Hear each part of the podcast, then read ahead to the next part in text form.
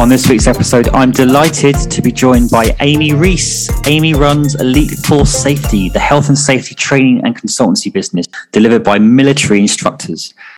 Ami Rees, how thrilled am I to have you on my show? I'm elated you've agreed to do this. I've watched your content loads. You're really impactful on LinkedIn and you know the drill. I'd love to get to know you uh, and so the audience. So, you know, we'll ask you some questions around kind of your your past and really go back as far as you'd like to go and as deep as you'd like to go. But I just want to say thank you for coming on firstly.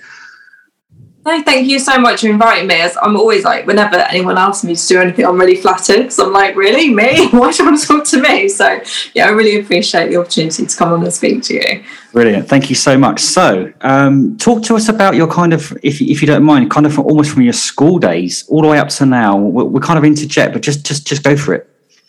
Yeah, so I was. It's funny actually. I don't really remember that much from my childhood. Um, there's like a few few things I remember, but I've had it before. I'm talking to my sister, and she's like, "Oh, do you remember this?" I'm like, "No," and I think I've just blocked a lot of it out. Um, but I didn't have like a bad childhood. I would say, like my, I'm one of four, and I was brought up by uh, single parents. My mum brought us up. Um, my dad left when I was eight, and my youngest brother was two.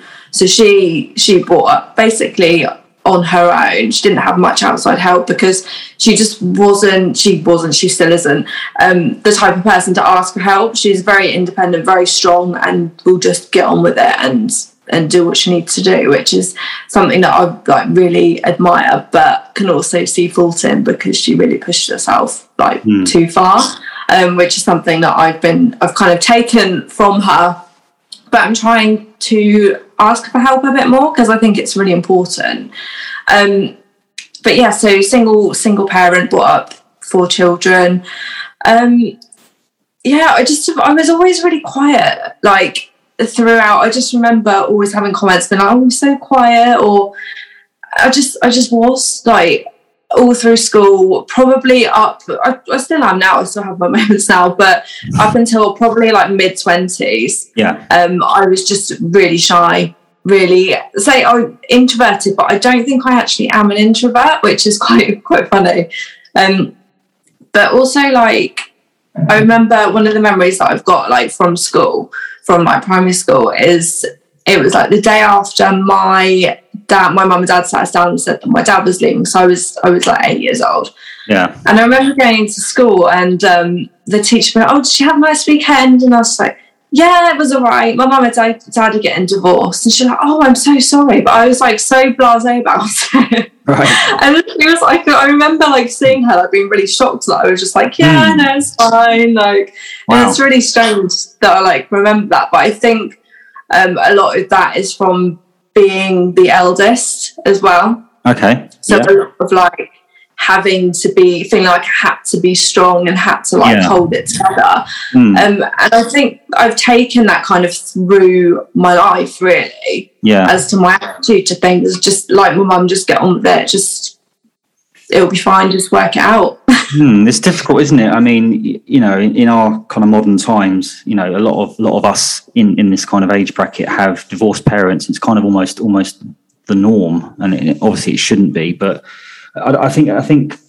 it's never a good time for, for your parents to divorce. But at the age of eight, you're kind of like in that place where you're kind of you're just forming. You, you kind of understand what's going on. You, you know, you're you know you're still a child, but you are kind of a young adult as well in, in a way. And uh, you being blasé about it was was was obviously a conscious thing, but subconsciously, how did you think it affected you? And you know, I know your mum. You talk, you learned a lot from your mum about being independent, and but you're obviously carrying a huge kind of loss, wasn't you? Yeah, I think.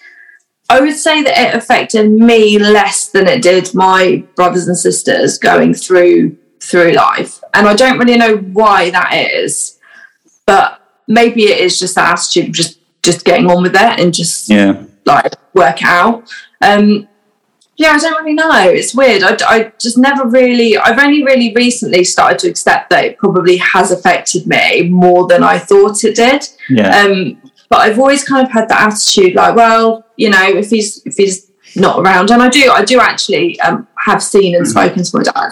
It's right. not it's not like he was left and gone. It was just kind of yeah. Um, in and out when it when it suits kind of thing. Oh, wow. Um, I mean, sometimes that's worse, though, isn't it? You know, it's kind of like you just it's the unpredictability of it, I guess. yeah, I think I just didn't expect anything from him. And I think that was the difference with my my siblings would kind of be very disappointed a lot. And I was just like, "Mm, don't don't need him, don't need anything from him. And that was that was the difference between how we dealt with it. Yeah, so it kind of, it kind of, in a way, in an inadvertent way, it's made you very resilient and almost kind of like. But do do you feel that? I mean, talk talk talk a bit more about kind of since then. But do you feel that kind of, in a way, it helped you with your drive and your resilience and the way you are now? I'm sure you seem a very robust, you know, independent and opinionated and confident person. But also, um, you know, you were probably probably shielding yourself from any emotion as well. Talk to us about that in terms of kind of uh, how that how that affected you. Yeah, I think um, this turns like a therapy session, isn't? So I'll come out. Well, you know, Um, yeah, I think that it just, I just because of how I just dealt with it, and like also another thing was I saw my mum struggle, although she wasn't, you know, she tried to hide that she was struggling. I saw her struggle, and I felt like the situation could have been different. yeah, So I kind of had this mindset like I don't ever want to be in that position where I'm struggling for money or where I'm um, like dependent on somebody. And not that she was dependent on him, but it's that kind of seeing struggle and being like, I don't want to be vulnerable. I don't want to ever be like that. So I've always been of the mindset like I always said like, yeah, I'm not interested in getting married. Don't really care. People just get Right. divorced anyway. That Right. was literally my attitude. As I'm not interested in it. Um, that's since changed, but it's it's just funny what you kind of take from it and how how you move move forward and through these things. I know. yeah. It's interesting when you use the word introvert. I mean, at school, I was very, very shy. Uh, throughout my kind of most of my life, I've been very, very shy. But on the flip side, I've built massive businesses. I'm a podcast host. I've, you know, I've I've done loads of kind of things that expose myself and led businesses. I go into bit. So it's, I've got there's a bit of a paradox. I've, I've had mental health, and all, I think there's a lot of similarities with you around. On one hand, you're probably quite reserved and quite introverted. But on the other hand, you you would you would call us, you know, you would call out somebody as well. Yeah, I think it's funny. I went to a um, networking event recently, actually, and um, I was talking to someone. I was saying about me and my partner. So me and my partner are in um, business together, but just generally we're quite opposite. Um, and then she was like, "Oh, do you think would you you're the extrovert then?" And I was like, "Oh my god, that's such a compliment!" Like, no. Yeah, yeah. so, but I do think um, I'm kind of somewhere between. Like, I need time to recharge, but I do like being around and speaking with people. So Yeah. um, I think the shyness and stuff is kind of was from fear of judgment more than actually not wanting to be yeah. um, be social. So like a lot, my mum um, said to me like, "You have always been a perfectionist. Like everything that you did, you wanted to be perfect, and you were so hard on yourself Mm. if it wasn't." And I'm still like that now. But I think that's where a lot of my shyness came from because I just was so worried about getting something wrong.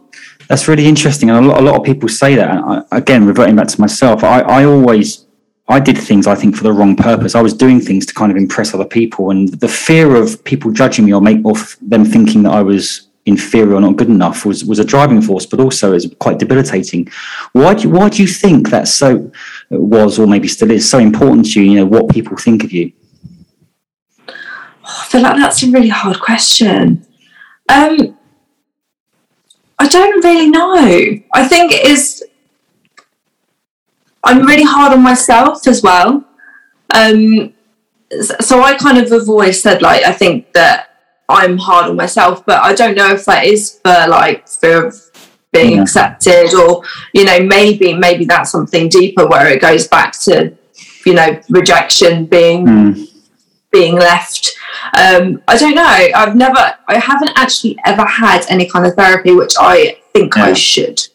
Like, Yeah. I think that there's kind of issues there that I probably haven't worked out, but I've become quite good at kind of the self help thing. Yeah. So I've worked through a lot on my own, just through doing research and, and stuff. And it's the same with, um, I speak a lot about mental health on a lot of my a lot of my posts and within um, the business that we've got as well. We do the men's health training for corporations I've seen that. and that's something i'm really passionate about.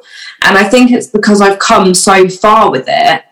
Yeah. in- from going from someone who like bottles everything up will not speak about anything to anybody because i literally didn't speak to like i was like I always want to say like emotionless for Right. like years, and I would always say like, "Yeah, I, I don't cry. Yeah, I don't cry." Yeah. And then something kind of happened, and I was just like crying. Well, basically, I think I just like held in for literally years, and then got to like a breaking point. So Hmm. I remember um, I was at work and I'm like, I literally spilled some milk on the floor and I like was crying and I was laughing at myself crying, but I was like, what is wrong with me? I'm like, Wow. Yeah, yeah. like, um, and it's just because it just came out and then it's kind of gradually come out more and more. But there's always that thing where I'm trying to like control control it. Um, and it's only really, I would say, the last year that I've actually accepted that it's fine to have emotions and be vulnerable and Totally. be open with it. And a lot of, you know, if people people do see my posts on LinkedIn, they probably think like, "What you seriously you never spoke?" No, I, I literally talk openly about everything now, and Yeah. it really it's been it's kind of been like therapy for me. I think. I think it helps you and it helps other people as well. Th- th- There's loads there actually around. I really want to delve into the self help stuff that you mentioned, your mental health stuff that you're doing as well. You- You're a bit of a phenomenon on LinkedIn. You've got a great kind of following, great cadence, and great kind of people um, liking your content. But going back to this whole piece around, um, you know, that fear of failure, and you know, maybe it was your dad. There's, I, I believe, there's always a root cause t- to these things, and I, and I feel, and I feel, there's always two schools. I say this quite a lot on every podcast, actually, but I still believe it. There's, there's two schools of thought. I think everyone's got their trauma and adversity. Your adversity could be deemed as worse or, or less worse or whatever. It doesn't really matter. It's still your adversity and your your trauma and your feelings, but. I personally believe when something like that happens, you can either bury it and you can march on forward and carry on, but unless you actually address it and process it, I don't think you'll ever really, in, in, in a cold light of day, you ever really get to that point where um, you know you, you can actually move to, to another level. And I feel that it's always a process, isn't it, as well? Or there's other people that say, no, if you keep talking about it, you just you just become the story, you become a victim. And I think there's a there's that there's that to it as well. So maybe maybe there's somewhere in between. But for me personally, talking about it, I did it on LinkedIn as well. Processing it has really helped me to move forward and help others as well. What's your what's your view on kind of like whether I mean you mentioned you will have therapy and counselling, but it's not for everyone, right? No, exactly. And I think that's the important thing. I've always been curious about it. That's the thing. I, I have been curious, but I've not been in a place where I'm comfortable enough to even speak to somebody about how I'm feeling. So I've never felt the confidence to, you know, now I would because I understand how I feel and why I feel and I analyze Yeah. everything. So Yeah, yeah. I do that anyway with other people and I've always done it. I, I'm part of you know, benefit of being quieter is I watch people and analyze people and not in like a judgy way, but just to understand people. Yeah. Um, and my attention to detail is awful. It's like feelings. Like I can just tell of like a bit of an empath. I can just tell if like someone's like genuine. You know, Yeah. like you know, someone's kind of like, and it. I can just kind of feel it, and I'm like, mm, something's a bit off there. I'm not sure what, but and then it kind of comes out. But from analysing other people, and then I kind of realised that. Um, not that I thought I had no faults, but I kind of was like, I should really be doing this myself because I, I just kind of Mm. like accept this is how I am. But actually, I want to understand why I am how I am and why I behave how I do in certain situations, um, why I'm like triggered by things and situations, why, you know, why do I react how I react to things? Yeah. and it was all kind of doing like little bits of research into little things and it was like just googling just looking online and i know like people say you don't google stuff but there's a lot of good stuff on there like you kind of you get into a bit of like a rabbit hole don't you and then um, Yeah. before you know it you're like wow i've Yeah. like, Yeah. rediscovered a whole area i didn't even know about So, what was the kind of the, the turning point around you kind of being quite introverted and keeping things to yourself to then literally emblazing yourself on LinkedIn and going, look at me and what's on, just literally fucking telling anyone anything, which is which I think so as well. I think it's a great thing. But what was there anything that triggered that at all? Um, so I I think it kind of stems from I was in before um, I was doing what I'm doing now with my partner with our business. I was working um, for another company, and there was it was I didn't have the best experience there, and it made my mental health decline. Um, which was so like my anxiety. So I remember like sitting Yeah. at my desk and I would just feel completely like overwhelmed with anxiety of just like away with it. I'd be sat there, no one would know. Like I Yeah. it's all inside, but I would just feel completely overwhelmed and the atmosphere and everything just Mm. it really affected me. And then I decided that I needed to get out of out of that environment. And um, from then onwards, kind of leaving that environment, it, it didn't end on the best terms, and there was ongoing things that went on after that, which also had an impact. So, and this was all at the same time as like the pandemic starting, lockdown, everything. So I had um, I had like um, tribunal stuff, court cases going on, Wow. and trying to set up a business that we weren't ready to go with because it all Mm. happened really quickly. Obviously, lockdown, and um, we weren't entitled to any um, financial support because of the situation. So it was kind of like, right, we've got this little bit here. How long is this going to last? How long is this going to go on for? So there was all of these things that were just like on me, and it went from being like, oh, my anxiety is quite bad, to finding myself in like a bit of a hole. So I kind of um, had spoken to my partner a bit about anxiety and just kind of said, yeah, I can't really explain it. I just feel like, just feel anxious. It comes from nowhere. I, sometimes, and it's just it's just this thing that I have to deal with. But I manage it well, so you don't really need to Yeah. understand it because I've got it. I've got it under control. Um, and then it changed to a point where I didn't, and it was affecting my behaviour. Um, like I was becoming more snappy. I was becoming quite like withdrawn and like um, I couldn't function, and I was having anxiety attacks. I've said to a few people actually something that really made me realise um, that it was an issue was I was basically having anxiety attacks every single day.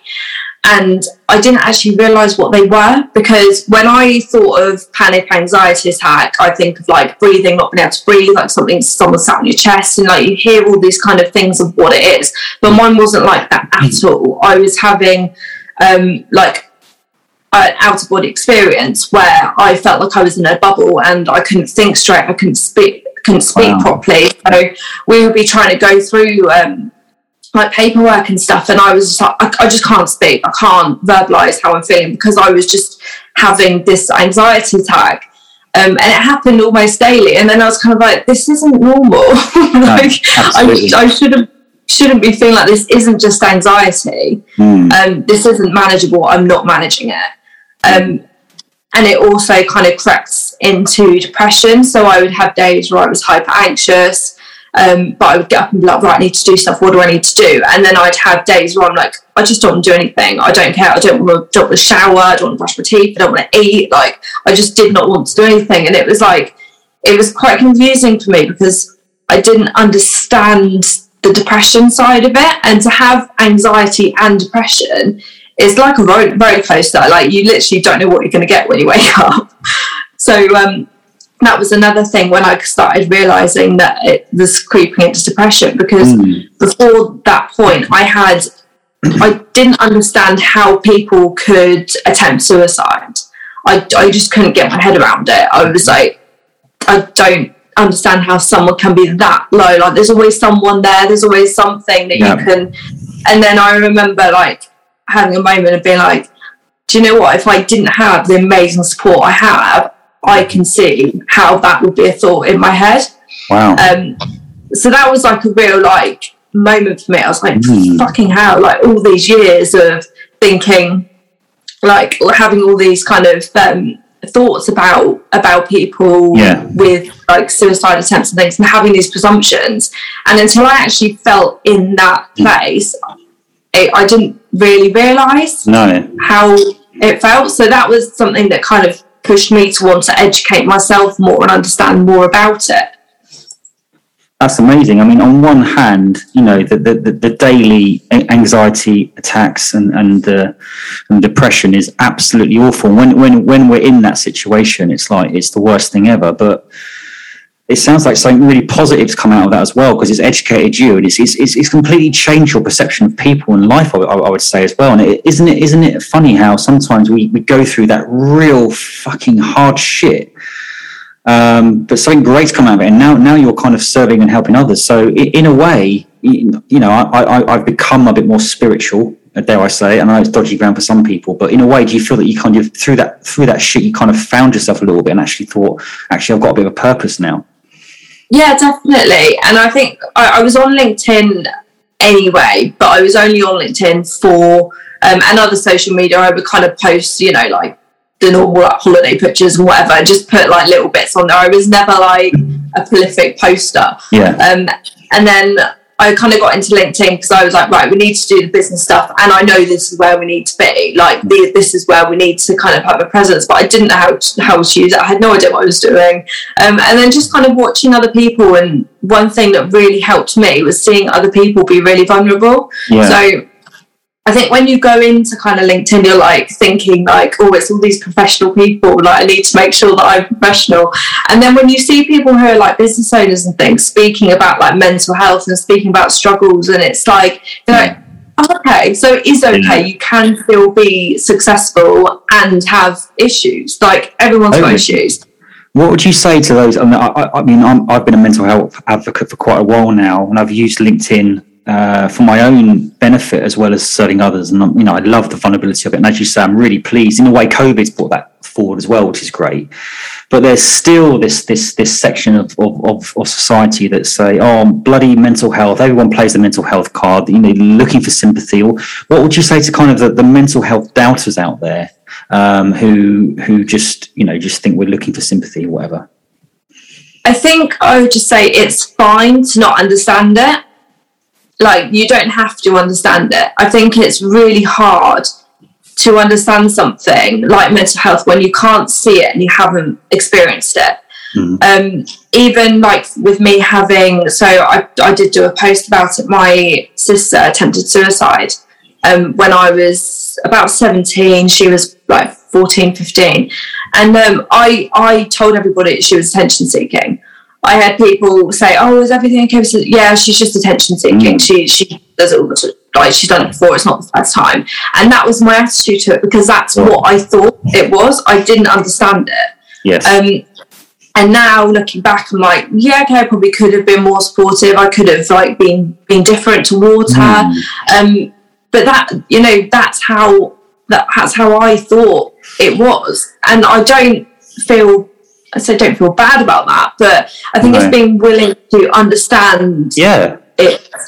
I think as well. What what the feeling I'm getting from you is like you, you know, it takes a while to, to learn it, but you, you you're curious, you're educating yourself, and you, you, don't mind admitting that back then you might have been a bit naive to it, and, and you're open about that as well. And I think everyone can make mistakes, everyone can do the wrong thing, the right thing, but it's about trying to like be curious and do and you know educate yourself and others. And that, I think that's the difference between you know, someone can have an opinion, but if you're not prepared to then at least listen or be curious or find out, you're never going to grow, are you? Yeah, exactly. And now, like you say, every, so many people speak about mental health. Like, how can you not think it's a thing? like, how can you not think yeah. it's real when so many people are sharing their experiences of it? Yeah. Um, you know, like just because I haven't done and been through something, I'm not going to say that somebody else hasn't experienced it. Yeah. It doesn't because you can't live life thinking that just because you haven't experienced something it doesn't exist and everyone else is is wrong. That's just such a small place to live in isn't it? It is. I, I want to go back but then I also want to go forward to kind of now as well. But going back you just touched on it where your your sister tried to uh, attempted to end her life which is which is horrific. Talk to us about maybe some of the reasons why, or, or, or also your other siblings and the, the, trouble they had and you had as, as a collective kind of four as well. Yeah, so I, I was always, you know, I kind of went through school and was just, I was fine. I did quite well. I was, had like quite a stable group of friends and just, just plodded on through it really. Mm. Um, my sister is younger than me, and then I've got two brothers that are younger as well. Um, and my sister was more um, more affected, I think. Um, and she had a lot of had to go through a lot of like bullying, and she just did, she just had a really tough time at school. Yeah. Um, and there was like various reasons for that. Um, and yeah, she she just got got to that point where she was just enough, you know, she wouldn't go to school. I remember her and my mum having like physical fights and like her trying to like attack my mum. Yeah. Um, my mum was trying to get her to, you know, go to school or do do something that you know should be quite a, a straightforward thing. But we, I always just thought of her as like just being difficult Mm. and just being a bit of a bitch, to be honest. Um, and that's just, and then when with that, I was just kind of like I had this opinion of her, like she's she's just like a bitch. Like she, Yeah. I always used to say like I am quite like um, I don't really argue. It takes a lot to get me to that point, and she was one person that could really wind me up. Like she's probably the only person I've actually ever had a physical fight with in my life play. Right. because she just knows how to press people's buttons. Yeah. Um, but yeah, she, she's in a much better place now. Um, but at that age, she just had a really tough time and she just Mm. wasn't managing well. Um, but then I obviously saw the impact that that was having on my mum. So then I think I kind of felt like I was siding with my mum by yeah. having that kind of view, if you know what I mean. How how did this uh, this whole kind of growing up stage affect your? Do you feel it's affected your future relationships now? In terms of with me, I've I found it hard to trust people for various different reasons. I'm kind of through that now, but I've still got I've still got remnants of my past. I'm still working through. So talk to us about that. Yeah, definitely. Um, I like I said, I was really um, independent. Like I don't want to ask for help. I want to do whatever I can myself, and just really reluctant to accept any kind of help or let let go of any control. Um, so I had a relationship previously to the one I've got now, and it was very like it, it just quite immature, really. But it was there was I was always like, right, this is what we're going to do. This is I'm this is my money. This is your money. We split everything, and I was so Right. like cautious about giving too much and having um, that kind of relationship where I'm like, I'm working. This is mine. We Got it. share. We can share things, but this is yours, and Yeah. having it very separate. Um, Yeah. and my my partner that I'm with now, with his previous relationships, is all been like, yeah, all the money goes into a joint bank, and we share everything. And I'm like, what? Like, but you're you're working and they're not working. That's not fair. Like, how how you like? Yeah. And it was kind of having. I didn't understand how you could kind of be that. I know I'm talking about money a lot, but that's just something that kind of is for me a control thing. And I think that money gives you gives you freedom. Yeah. Um, and if you don't have money, you're not comfortable, then you don't have choices. So that's that's my kind of um, my kind of view on it. But he was very different, and we've kind of met in the middle with it now, um, where we you know are quite we share quite a lot, and Yeah. but it's a lot for me to kind of build that down and be like, can I trust you to share things with? And it, I think it was a trust thing. I'm, I'm so much. I mean, that resonates with me so much. It's only been recently that I've kind of accepted the fact that in, in my previous relationships that you know I'd, I'd kind of ring fence my. I'd be in a relationship with someone, but ring fence my money and ring fence some of the stuff because I, I just wouldn't want to let go of that control. It was a real. I look back and it was probably the sense of loss. And maybe with you, it is about you know talking through some of that, that those emotions when your dad left because maybe your dad leaving you, feel as if you need to protect yourself and, and maybe, maybe money is a way of protecting yourself it's it's often it's is that is that it goes far that back that far actually Mm. Yeah, it wouldn't it wouldn't surprise me, but I think a lot of it is around like trust and control Mm, yeah. with me. and what what you've mentioned self self help which is really interesting. So what what have you self helped yourself with then to kind of evolve yourself through the, all this? Um, I think a lot of so firstly the mental health stuff, so understanding anxiety and understanding like triggers and things that for me, and understanding like how it affects other people as well. Because I think how when people are affected by a mental health issue, it can present so differently compared to somebody else. So I like to understand how it can present in others. And also I think that's good because if it changes in yourself, which it Yeah. can Yeah. differently, then you kind of have more awareness over that. Um, also a lot to do with kind of um, say personality disorders. Um, I haven't been diagnosed with anything anything like that, but I can see traits yeah in my behaviour. Mm, Um, and I just like to, and it's like the deeper like psychology. I like to try and understand why yeah I am how I am. So I've done kind of a lot of research on like personality types and um, like psychology and things. And I don't have like a big understanding of it. mm. um, in comparison to you know someone who's a professional. But I just like I find it interesting, so I find it easy to kind of read about and understand. Yeah, that's amazing. So, talk to us about kind of you went up to your mid twenties, and from there, kind of to what you're doing now. Because there's um your business is called Elite Force Safety. I'm interested in all that kind of stuff and the mental health and how it all fits together. So, talk us through the last sort of I don't know how old you are, but since 25, let's let's go let's do that. Way. 29 now, 30 this year. Oh wow, okay, wish I was 30. yeah, well, I don't, don't feel too bad about it. I'm right, it's fine. you look great for 30. God. Oh, thank you.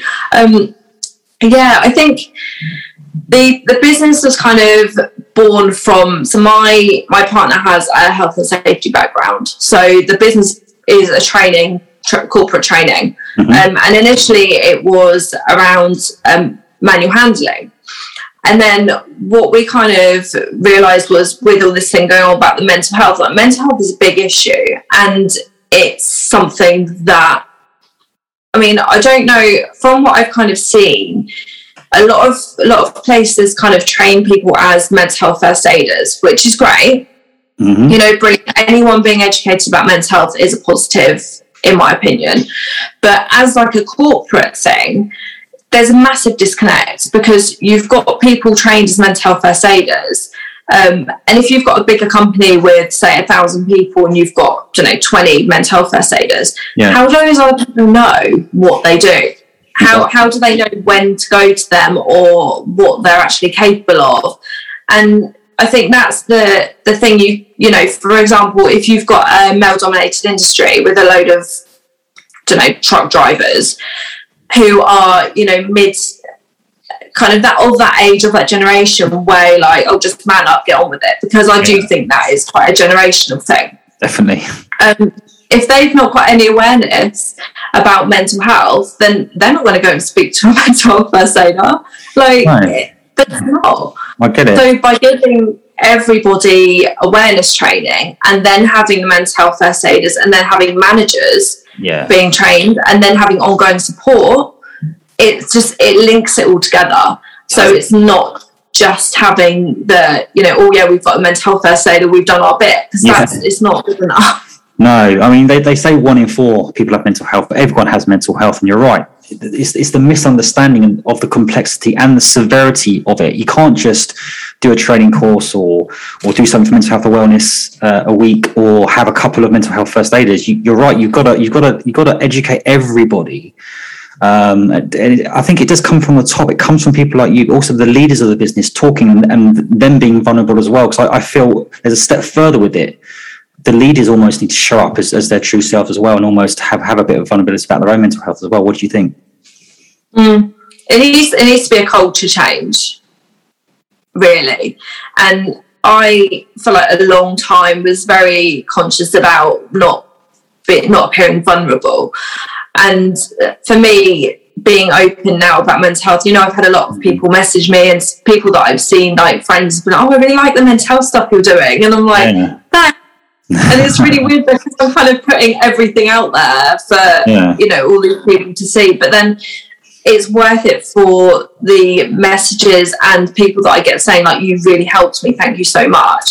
And that's something that I never thought would I would do or would come from it it was always just like right let's get the business up and going and it's developed into me sharing and probably oversharing on a lot and feeling like I'm helping people and I think I've mm. found like my little little niche yeah. of what I what I'm comfortable speaking about and feel like that's given me a bit more purpose in what I'm doing. I think absolutely. You, you, and me both on that point. And on that point, actually, LinkedIn has brought everybody together. I think it's brought mental health and wellbeing to the forefront, but also, I'm sure you get this as well with the amount of posts that you do and the amount of feedback you get. You know, there are a lot, there's still lots of trolls and lots of people that are bullying on, on there. And uh, what's your sort of approach and general feeling towards trolls and the, the whole LinkedIn kind of that kind of that kind of thing? I've had a really mixed um, approach with it. I think I got off really lightly. Like at first, I didn't really have any. I had the occasional like it's not Facebook comment, but you're kind of like, oh, go away. Like that's yeah. not like personal. It's not. Um, it's not a dig. It's just someone being a bit of a knob. So that was like fine. But then more recently, I've definitely noticed that I've got a lot more kind of personal mm. um, trolling and people kind of just being rude. And I, I struggled with it because yeah, I don't take criticism well at all. I never never have, and that's another thing with the whole perfectionist thing. And I know that's something that I that I struggle with. So to have someone like criticize you when you post, I've tried different things. I tried um, yeah. deleting the comment and blocking. I tried replying. I tried like you know all these different different things. But then I found that it was still getting on top of me because if I was replying to a comment and standing my ground, which is what I want to do, and so I don't want to like mm. just delete it and be like, oh, goodbye. Although, although that's probably the healthiest thing you can do, I feel like I need to defend myself sometimes. You get, um, I think you get sucked into it sometimes, don't you? You feel like you have to defend yourself, or you feel like you've got a duty of care and all this kind of. And what what I found is that when we're kind of trying to help other people as well, sometimes we don't heed our own advice, or we forget, or we don't reach out to other people as well. Do you understand what I'm trying to say? You can get so into it and forget about yourself and your own mental health. And I think also when you're sharing something that's really personal or you share a lot of personal stuff, it's hard not to take the comments personally. So, like, if I was just posting business stuff, business stuff, business stuff, and someone left a comment, I'd like, oh, like piss off, and I wouldn't take it personally. But I'm literally like putting it out there, like I'm opening my whole life and my internal feelings that of yeah. things that I was like petrified to speak about for years out there, and then you get a negative comment, and you're like, it, it hurts. It does. Mm. Um, my new my new approach, which I'm enjoying, I actually did a post about it yesterday, is um, I reply to the comment on my post, um, kind of you know whether it's all right, thanks for input, have a nice day or whatever, or if it's something yeah. that I feel like I can defend myself a bit more on, I'll reply to the comment and then I'll block them instantly. So what happens is they get a notification that I've replied, but they can't open the comment. Right. And can't reply. like, That's great. Had my say. Fair enough. Argument done. And yeah. I, I just, I, I, it makes me, it's a bit petty, but it's like making me really smug. I'm like, yeah, I've won the argument. You can't argue back because you're coming on my post and giving me shit. So I will have the last word and then you can go away. I think that's it. I think I've changed. I used to try. I used to try and kill them with honey or educate or be be quite mm-hmm. very very empathetic. But I think you reach a point where being empathetic all the time isn't always a solution as well. Sometimes you have to call them out, and really, I, I think it's situation dependent because. I, I, I had one a couple of weeks ago. He was vicious. He was really, really bad. And actually, he then publicly apologized to me, which, which, which gave me such a sense of fulfillment because I feel like as I educated him as well. But yeah. I think when it starts to affect your mental health, I think blocking is a good good example, or, or ignoring them. But need, I think we just need to be careful that um, we don't get so far into it that we, you know, we, we have to defend ourselves on every single thing. But I, mean, I admire you for what you're doing. I think it's absolutely great. So, what, what sort of what sort of advice would you like to give anyone who um, is struggling or has struggled with their own mental health? Um, something that I think I, I know people always say talk, and people you know i think it's right i think it, how it is the right approach for a lot of people but i think something that you, people kind of miss out with that is that sometimes you don't feel ready to talk or you don't know how to talk or how to explain your how you're feeling so i would say that maybe firstly try and write it down yeah. rather than trying to verbalize it mm-hmm. um, and secondly like do some do some research like try and understand it because if you don't understand what you're feeling, it's really hard to verbalize it. So if you just do a little bit of research about, you know, like depression or anxiety, however you're feeling, just try and do a bit of self education. Yeah. And then it might put you in a better place to feel comfortable to talk about it.